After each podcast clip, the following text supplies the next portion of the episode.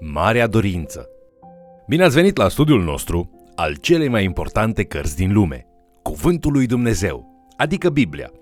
Astăzi vom analiza cele patru evanghelii și vom vedea care este marea dorință a lui Isus Hristos, aceea de a face voia Tatălui. Deschideți inima și însoțește-ne urmărind acest mesaj intitulat Marea Dorință.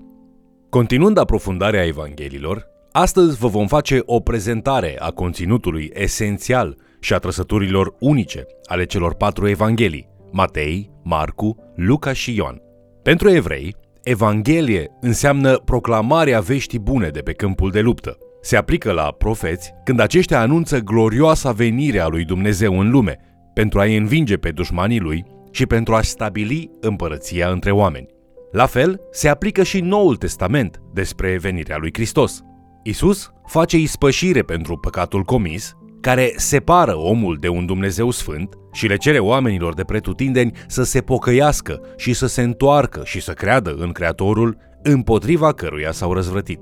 Biruința în lupta spirituală pentru salvarea sufletului oamenilor este câștigată în viața, moartea și învierea lui Isus. Toate cele patru evanghelii sunt clădite pe predici și întâmplări din materiale biografice din viața lui Isus. Cu toate că multe din întâmplări sunt asemănătoare, ele nu sunt totuși aceleași predici. Fiecare autor ne oferă o interpretare spirituală a vieții, morții și învierii lui Isus, dar fiecare are o atenție spirituală diferită, materiale unice diferite și un stil diferit de a pune întâmplările împreună. Aici veți găsi câteva perspective pe care le putem lua în considerare.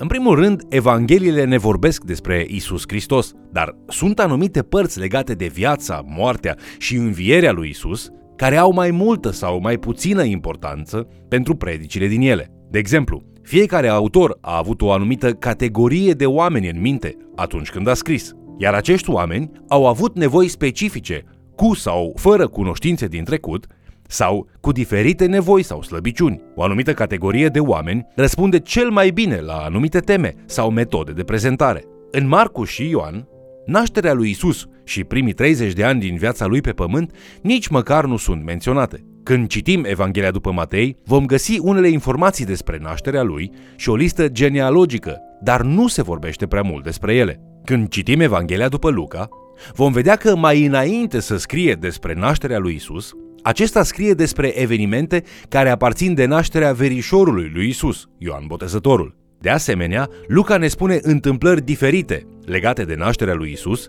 decât cele pe care le găsim în Evanghelia după Matei și de asemenea ne oferă o genealogie care ia o cale diferită și care se sfârșește într-un loc diferit. Ne spune chiar și o întâmplare despre Isus ca și copil. Sunt 89 de capitole în cele patru evanghelii. Dintre cele 89 de capitole, 4 acoperă nașterea și primii 30 de ani din viața lui Isus. 85 de capitole ne spun despre ultimii 3 ani din viața lui și 27 dintre ele ne arată și ne prezintă detalii din ultima lui săptămână de viață. Evanghelia după Ioan dedică jumătate din cele 21 de capitole pe care le cuprinde ultimei săptămâni din viața lui Isus și nu menționează nimic despre nașterea lui sau primii 30 de ani din viața lui Isus, alături de tatăl, înainte de nașterea lui. Când abordăm Evangheliile, observăm pe ce își pun accentul autorii acestora. Motivul pentru care evangheliile au așa puțin de spus despre nașterea lui Isus și primii 30 de ani din viața lui și așa de multe de spus despre ultima săptămână din viața lui, ne ajută să înțelegem mai bine despre ce este vorba în evanghelii. Sunt numite evanghelii deoarece nu numai că ne spun despre viața lui Isus, dar ne și oferă vestea bună, a ceea ce a făcut Isus în lupta sa spirituală. Marcu nici măcar nu menționează nașterea lui Isus sau primii 30 de ani din viața lui. El spune doar că Ioan propovăduia că va veni cel măreț și trebuie să ne pregătim. Apoi îl introduce pe Isus prin cuvinte foarte simple. A venit Isus din Nazaretul Galilei. Majoritatea lumii moderne din ziua de astăzi desparte istoria în două părți, înainte de Hristos și după Hristos. Îți poți închipui ce înseamnă să realizezi atât de mult în timpul vieții tale pe pământ, încât întreaga lume să își împartă istoria în perioada de dinainte de nașterea ta și perioada de după viața ta? Dacă studiem Evangheliile, vom vedea că acestea vestesc vestea bună, că Isus a venit ca și mielul lui Dumnezeu să ia păcatul lumii. Așa cum declara Ioan Botezătorul în Ioan capitolul 1 cu versetul 29, Isus a venit să rezolve păcatul omenirii, iar evangheliile după Matei, Marcu, Luca și Ioan sunt scrise în așa fel încât să extragă diferite aspecte din acea lucrare. Viața lui Isus Hristos în cele patru evanghelii este desfășurată în jurul a câtorva evenimente importante. Nașterea lui, botezul lui, ispitirea lui, minunile lui, învățătura lui, schimbarea lui la față și, în special, moartea lui, învierea și înălțarea la cer, cu o poruncă pentru ucenici și promisiunea că va reveni. Ultima săptămână din viața lui Isus este în special importantă pentru autorii Evanghelilor, deoarece aceea a fost săptămâna în care minunea lui Isus pe pământ ajunge la apogeu, prin sacrificiul lui spășitor și validarea lui ca Domn și Hristos prin înviere. Fiecare evanghelie ni-l prezintă pe Isus ca pe un vizionar cu un scop. Fiecare dintre ele îi permite lui Isus să spună despre diferitele aspecte ale acestei viziuni și ale misiunii despre care vorbește. În timp ce citiți, fiți atenți la ceea ce spune Isus despre cine este El, de ce a venit și care sunt scopurile Lui, care sunt obiectivele pentru viața Lui și pentru ucenicii Lui. De exemplu, dacă citim Evanghelia după Ioan, veți descoperi că Isus a fost un om cu o dorință măreață. În Ioan capitolul 9 cu versetul 4, el spune Cât este ziua, trebuie să lucrez lucrările celui ce m-a trimis. Vine noaptea, când nimeni nu mai poate să lucreze. În capitolul 4 cu versetul 34, după ce Isus conduce o femeie samariteancă la credința în el, în timp ce ucenicii lui erau trimiși după mâncare, Isus refuză mâncarea pe care o aduc ucenicii, spunându-le, Mâncarea mea este să fac voia celui ce m-a trimis și să împlinesc lucrarea lui. În capitolul 5, cu versetul 36, când este prins într-o dispută cu liderii religioși, el le spune următoarele, dar eu am o mărturie mai mare decât a lui Ioan, căci lucrările acestea pe care le fac eu mărturisesc despre mine, că Tatăl m-a trimis. În capitolul 17 cu versetul 4, el deja se apropie de finalul celor trei ani de slujire și spune următoarea rugăciune minunată. Eu te-am proslăvit pe pământ, am sfârșit lucrarea pe care mi-ai dat să o fac. În Evanghelia după Ioan, capitolul 19, cu versetul 30, cuvintele finale ale lui Isus sunt S-a isprăvit. În toate aceste modalități, Ioan ne spune despre un Isus care trăiește o viață exemplară și care ne arată scopul existenței umane. Această misiune este reluată și în vechiul cresc creștin. Scopul final al omului este să îl glorifice pe Dumnezeu și să se bucure de el. Aici găsiți câteva întrebări interesante pentru a aplica această mică parte a Evangheliei după Ioan la viața ta. Ai găsit lucrurile pe care Dumnezeu vrea să le împlinești pentru slava sa? Dacă da, ai terminat acele lucrări în viața de zi cu zi? Când vine vremea să îți sfârșești alergarea pe pământ, o să poți spune, eu te-am proslăvit pe pământ. Am sfârșit lucrarea pe care mi-ai dat să o fac. S-a isprăvit?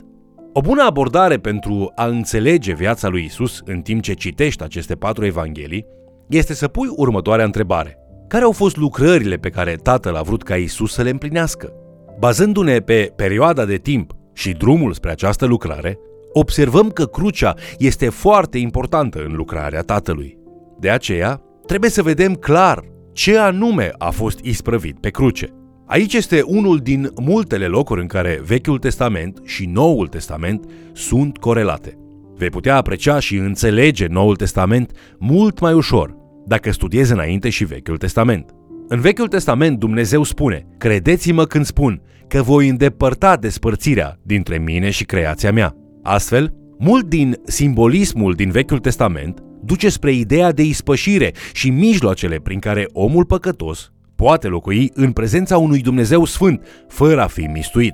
Animalele jertfite și alte imagini arată spre pocăința promisă și iertarea pe care Dumnezeu ne-ar dărui-o ca să răscumpere lumea căită de păcatul ei și de pedeapsa adusă de păcat. Aici, Isus luminează ca și mielul ispășitor al lui Dumnezeu. Noul Testament spune, credeți-mă când vă spun că am împăcat păcătoșii. Cum a fost punctat mai devreme, Ioan ne spune că Isus este mielul lui Dumnezeu, venit să împlinească semnificația tuturor acestor simboluri. De aceea, moartea lui Isus este ceea ce ne-a mântuit pe noi de păcatele noastre. El a murit în locul nostru pentru păcatele noastre el fiind fără de păcat, ca noi să avem viață și să nu pierim pentru totdeauna în focul sfințeniei lui Dumnezeu. Prin Isus și prin moartea lui, păcătoșii iertați pot să locuiască în prezența unui Dumnezeu sfânt fără să fie mistuiți pentru totdeauna. Pe lângă moartea de pe cruce, Isus a avut multe alte lucrări. Dacă tot ce era nevoie pentru a ne răscumpăra era crucea, atunci Isus ar fi putut veni și începe o ceartă cu romanii și să fie omorât imediat. Cu toate acestea, Isus a trăit 33 de ani pe pământ cu scopul de a împlini multe alte lucruri. Până la urmă, sunt două părți implicate în ruptura dintre creator și creație. Crucea îndeplinește dreptatea divină, aduce ispășire și restabilește relația cu Dumnezeu, dar omul rămâne în vrăjmășie cu Dumnezeu. Pavel ne spune în Roman, capitolul 8, cu versetul 7, despre omul nenăscut din nou, fiindcă umblarea după lucrurile firii pământești este vrăjmășie împotriva lui Dumnezeu, căci ea nu se supune legii lui Dumnezeu și nici nu poate să se supună. Oamenii trebuie să se pocăiască, să fie transformați și restaurați. De aceea, vedem restul lucrării divine de misiunea lui Isus, cum a exprimat în Evrei capitolul 2 cu versetul 9, cu scopul de a aduce mulți fii la mântuire. În Ioan, capitolul 14 cu versetul 6, Isus spune, Eu sunt calea, adevărul și viața. Nimeni nu vine la Tatăl decât prin mine. Cartea Faptele Apostolilor, capitolul 4 cu versetul 12, subliniază această idee spunând despre Isus, în nimeni altul nu este mântuire. Căci nu este sub cer niciun alt nume dat oamenilor decât prin mielul lui Dumnezeu. Observați că Isus nu a spus, am venit să te îndrum spre cale și să îți spun despre viața ta sau să îți descriu adevărul. Isus spune, eu sunt calea, eu sunt adevărul și eu sunt viața. Nimeni nu vine la Tatăl decât prin mine. De aceea era necesar ca Isus să intre în inimile oamenilor și să-și facă o mulțime de urmași pentru a propaga acest adevăr în întreaga lume. Tocmai de aceea, Isus vine învățând, predicând și făcând ucenici. Isus ține Tora în adevăr și denunță liderii necredincioși care și-au pierdut Duhul Torei și au uitat misiunea pe care o are Israel către neamuri. Isus împlinește profețiile și renunță la unele tipologii importante, dând alarma tiparelor și promisiunilor din Vechiul Testament în mod repetat pentru ca oamenii lui Dumnezeu să ia aminte la el. Isus vindecă și face lucrările mărețe ale lui Dumnezeu, conducând lumea învingând forțele demonice, vorbind în mod profetic. În toate acestea, Isus ia asupra lui mantaua autorității de peste Israel, reflectată în Moise, David, Ilie, slujitorul Domnului în Isaia și fiul omului din Daniel, capitolul 7. Prin toate acestea, Isus duce o viață fără de păcat ca și exemplu pentru toate generațiile. Cel mai bine o spune Petru în 1 Petru capitolul 2, versetele 21 la 25. Și la aceasta ați fost chemați, fiindcă și Hristos a suferit pentru voi și v-a lăsat o pildă ca să călcați pe urmele lui. El n-a făcut păcat și în gura lui nu s-a găsit vicleșug. Când era batjocorit, nu răspundea cu batjocuri și când era chinuit, nu amenința, ci se supunea dreptului judecător. El a purtat păcatele noastre în trupul său pe lemn, pentru ca noi, fiind morți față de păcat, să trăim pentru neprihănire.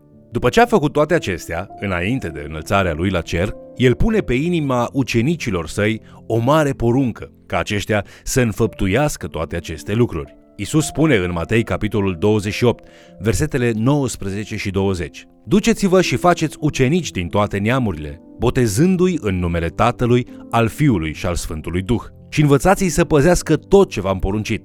Și iată că eu sunt cu voi în toate zilele, până la sfârșitul veacului.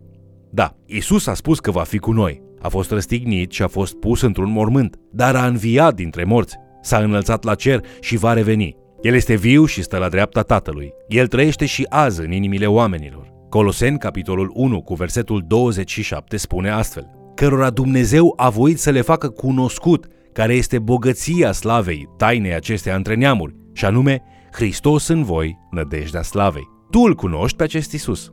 Poate ai auzit despre el, dar te întreb, îl cunoști cu adevărat?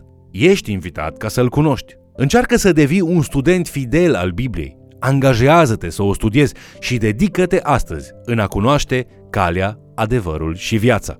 Vă mulțumesc pentru că ați fost alături de noi studiind Cuvântul lui Dumnezeu. Dacă nu l-ai acceptat pe Isus ca Domn și Mântuitor, fă-o astăzi. Va fi cea mai bună decizie luată de tine vreodată. Dacă deja îl urmezi pe Hristos, te încurajez să împărtășești vestea bună și cu alții. Până ne întâlnim din nou, fie ca Duhul lui să-ți dea putere și curaj ca să fii îndrăzneț în credință. Te invit să ne urmărești în continuare și, de ce nu, să mai chem cel puțin o persoană să ni se alăture.